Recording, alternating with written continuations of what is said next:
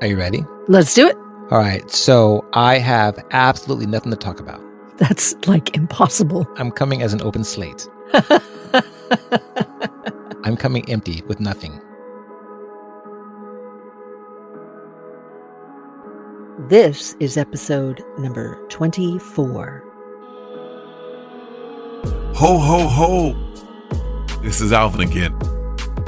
Did you get that special something you wanted for Christmas? Excellent. And if you didn't, you may want to check Santa's naughty list.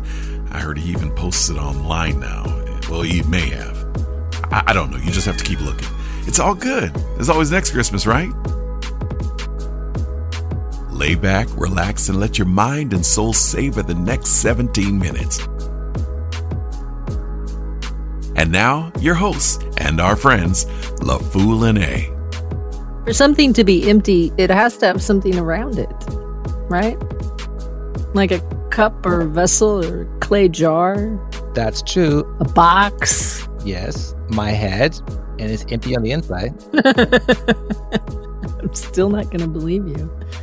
I'm sure that I can pull a thought off the Akashic field. I want to reach and grab something, but I'm almost scared something's going to come flying out of it. Ever since the commercial for that asteroid thing you sent me, I didn't show you a commercial. I sent you a video. YouTube decided what commercial to pop in front of your face. did you get the same commercial as I got? I don't think so. Because in the very beginning of it, there's like a meteor and it flies out and it bounces around and it turns into a little box in the room. I was like, holy mackerel, how can I miss this meteor? and it hits the ground and it kind of jump back a little bit and then it's a freaking commercial. Yeah, no, I didn't get that. You're lucky because it scared the rabbit pellets out of me for sure. Dip your hand brain back into the basket and pull something else out. People are going to get tired of talking about asteroids. We've talked about biblical stuff, Torah stuff. We can talk about what's coming up soon. It's heading toward January 20th, 2021. I got nothing to say about that. I'm thinking about going to DC for the inauguration Why would you do that? just to see which one I can catch first, a cold or COVID. Again, why would you do that? I really am going to try to be safe. I'm going to bundle up, make sure my feet are warm, make sure I have some gloves on, probably wear an extra pair of polypropylene type underwear. I don't have a hat like you have. You have a really cool headgear. Mm-hmm. Or like a fleece kind of thing, too. Yeah. I have a hat that involves a raccoon fur. Is it warm? yes, I can't wear it. It's so warm. I don't have one of those, so I'll have to work on keeping my ears warm. You're not explaining why you want to go to DC. Are you looking for trouble? Do you want to see if there's a big shindig with the Proud Boys and or otherwise others? Why do you want to go? Because you don't really much care for Biden. Well, I'm a veteran, and I was also in the infantry. In the infantry, we have this thing wherever we hear the sound of gunfire, while others are running, we slowly walk toward it. You run to it. Slowly walk toward it. oh, you slowly walk toward it. I always hear people say that they run to it. You weren't just in the infantry. You learned how to slowly walk up on something and The number one rule of Fight Club is we don't talk about Fight Club. we don't talk about Fight Club. Okay. That's what you're saying now? So basically, you're going to DC because you're running toward gunfire. I am waiting for some to pop off. and then what are you going to do about it? I'm going to burn that bridge when I get there. I don't think that's how it works in the military. You have a plan and you have a contingency plan and you have other contingency plans and you have someone who is leading you and commanding you and you have your fellow combatants, right? So you're going by yourself. I'm what you call a lone operator on this mission and I have a mission in mind. But you're not going to tell us. I will call the mission classified, but right now I'm simply going to observe. I maybe might write a sit rep, which is a situational report. I'm going to kind of like observe the situation and make a judgment based on that. I just want to be in the right place if needed at the right time. I just want to see what's going to happen. A. B. Is still a historical event. The 2017 inauguration was one of the lowest turnouts in modern history. No, it wasn't. I saw the pictures on the internet. That's true. So it's so confusing Sorry. because on the one hand, we know it was, but on the other hand, others say it wasn't. So I'm going to go and observe myself this time. You're taking a cue from the flat earthers. You won't believe it unless you see it for yourself. Did you actually say taking a cue from the flat earthers? Yeah. That's like a double entendre. Well, I'm not going to take a cue, even though the flat earthers have it about, you know, they have it half right. Which is there's an earth. The, they have the top part right. They just forget the bottom part. it's a round thing. I mean, if you're looking left and right as far as you can see, it looks flat, doesn't it? yes, it does. Well, they got that part right. Yeah. Eventually, the day will come when a flat earther like Eddie Bravo will get a chance to link up with Elon Musk he'll put a little team together and Elon will put him on a rocket. Fly him to Mars and he'll never come back and then he'll be stuck on flat Mars. All he's got to do is simply fly them to the moon. I think they'll be cured by that moment. That day is coming. So, as far as they go, that myth will be squashed very soon. It's coming to that point. it's true. I'm not worried about that one. That's going to be taken care of in the small little JRE circle. Alex Jones already said he paid for it. Eddie Bravo's going to get the team. He's the skeptic. and so it's somebody that he trusts and, and will verify for him. Elon Musk is right there. And Joe Rogan is there just kind of like cheering them on. Fight, fight, that kind of thing. Like, jump, jump, run across the street between traffic. Light the firecracker with your fingers. Stick the fork into the socket. That's Joe Rogan. He's the guy that encourages all his friends to do that. Yeah, I know. And he'll put the whole thing together and they'll do it, and boom, it'll be disproven. Then it'll be some whole new conspiracies. All that has little to do with the fact that I am going to go to DC tentatively to observe this election to see if the crowd's as big as they say it's going to be. Not an election; it's it's an inauguration. the The election is nearly over. Well, I mean, we've we've got to get to January 6th when the Congress does their thing, but so far yeah, the election's almost over, so I, I, meant the inauguration, which is still set. That's kind of set in stone. That's going to be on the 20th, no matter what. Correct. I'm just going to observe, really, just to kind of take it all in, to be an eyewitness to it. Do you think it's important these days to be an eyewitness to things? That's a good question. I think it helps if you can be an eyewitness to things. I want to be able to say, I was there, I saw the crowd. You know, and there's still going to be people that are like, oh, you're making it up and you're a paid actor and all this other stuff if it happens from enough points of view, it gets harder to refute something. Everyone should go. Everyone should have at least a representative to go to observe. There should be some Republicans there. There should be some blue dog Democrats there. There should be some progressives there. There should be some independents there. There should be people from all different walks of life, all different political viewpoints, even all different countries that come and witness this. And decide for yourself how big was the crowd? What type of crowd was it? I don't think that you're going to observe the crowd size. There's a pandemic. There are two things happening on that day, at least to my knowledge. Um, and this may all change as everything has been. Trump's looking at kicking off his 2024 campaign.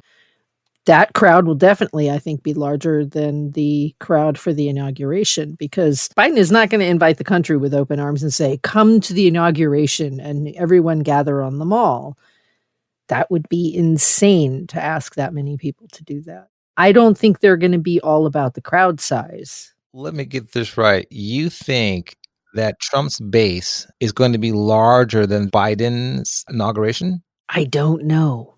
I honestly don't know. In the last episode, we talked about the Garden of Eden. God said, Don't eat from the tree. You will surely die.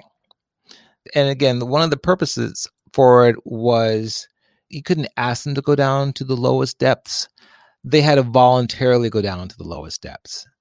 And in that same sense, I don't think Biden can ask people to come out to this inauguration. I don't think he wants to. I don't think that the size of his inaugural crowd matters that much. I think that he is more intent on protecting people from getting sick, as I speak today, which is December 12th, I think, one in 10 people have it, at least in my state. And I'm guessing that's pretty true across the nation. By inauguration day, I'm guessing that that's going to be even a worse statistic because we're not done with the holidays where people are going to travel and they're going to go visit their families because, God damn it, they want to. Yes, I agree. I don't think Biden has any intention of making more people sick. But I do agree with you that usually when humans are told don't do this, we do it. We do it at least once.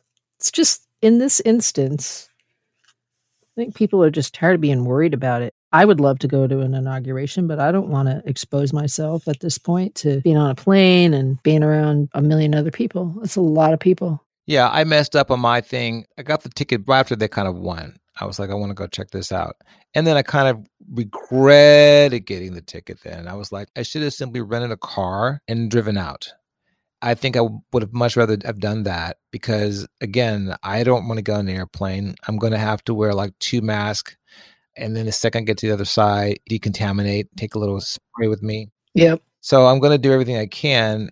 The inauguration is outside. So I plan on social distancing. I'm not trying to meet anybody, like no new friends that day, you know, but I still want to be there. And maybe there won't be a lot of people there. I just know for sure I want to see it. I've never got a chance to go to one. There's been something going on every single time before that I couldn't go. And this is the first chance I've really had to check it out. Right. So I'm going to check it out for sure. Like very little is going to stop me from checking it out. Your intention to social distance is not going to be possible around that many people. I don't know how you're going to stay anywhere from six to 10 feet away from a million other strangers. I'm going to be as far back as I can. I'm going to take some tape and put it out and pop in four corners. And I was going to say, hey, do me a favor, stay out of my space. Stay out of my little square right here. I'm going to get there early, claim that space. That's my plan. My feet are going to be cold and I'm going to be in the same spot. I'm going to be in a blanket in a chair to sit in. I'm just going to stay in that one spot until it's over. You're outdoors, A can try to maintain some space, B, and try to keep a little sprayer and spray around me as much as I can. That's my strategy as of right now. It is airborne, but I think if you're outdoors a little bit, it reduces your chances of inhaling, you know, the vapors from somebody else's nostrils. There was a study recently coming out of South Korea where at least in an enclosed space because of the flow of the air conditioning, someone who was 20 feet away got coronavirus. In an outdoor situation, your airflow is completely different. It moves around a lot. But I think we need to remember that it's possible for droplets carrying enough virus to infect another person have the potential to go farther than just six feet. I wear a mask a little bit to protect myself in a way, but mostly in case I have the virus that I protect somebody else and I don't accidentally make them sick. I think that's why it's so important that people still wear masks. I don't think that masks keep you from catching it as much as they stop you from spreading it. I will be doing my part and I will just try to make sure that anybody around me is doing their part. And I'll be nice as I can, but I will kind of, you know, be harsh on people that are not social distancing, staying away from me. I'm not trying to catch it. I'm trying to survive this operation with as little collateral damage to myself and those around me as possible. But I'm excited to try and go. I'll send you pictures too. I'll keep you updated every few hours. You see these little dots up there in front? That's them. Guess all it's going to be is a bunch of little dots up in front. Why go witness an inauguration? I do want to be able to say I was there on the grounds when it happened. And, you know, it wasn't just like done on paper. Maybe we'll get lucky and Trump's base will be there and they're armed and they're going to try to keep him in office. That would be a dream. Then we can watch Nancy Pelosi and the cavalry out there and rip them out as we all cheer and giggle our butts off. So you're going for the train wreck, not for the inauguration. I'm going for the inauguration. If a train wreck happens in advance, I will observe that as well. Do you want a train wreck to happen? I just want to be entertained. Come on, admit it. You want a train wreck to happen. You want some shit to go down. When a train wreck happens, are you entertained? Yes. The end. That's all I'm asking for is to be entertained.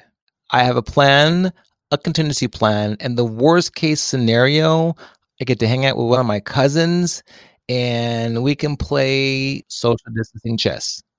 One person moves and goes into the next room, the other person comes in and makes a move and goes back into the other room. Fantastic. Yeah, it should be fun. And I'll send you a postcard. Okay. Thank you. You're welcome.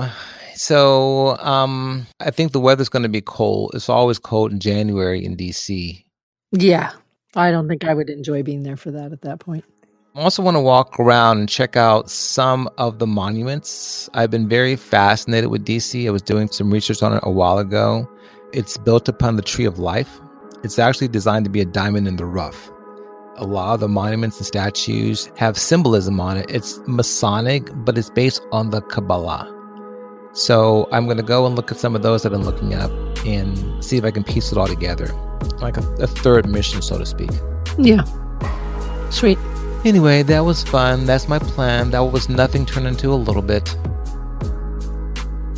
Until we meet again, happy trails. Happy trails.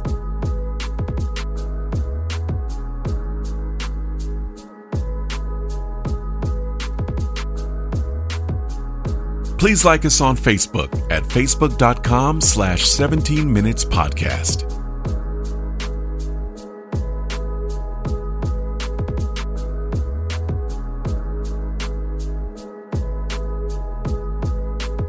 If you're enjoying this show, please share it with your friends and family.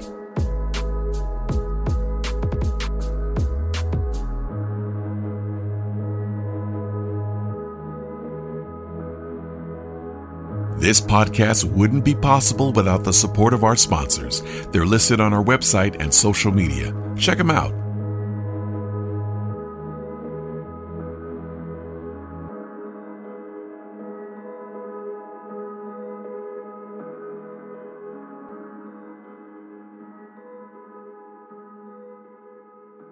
Ho, ho, ho!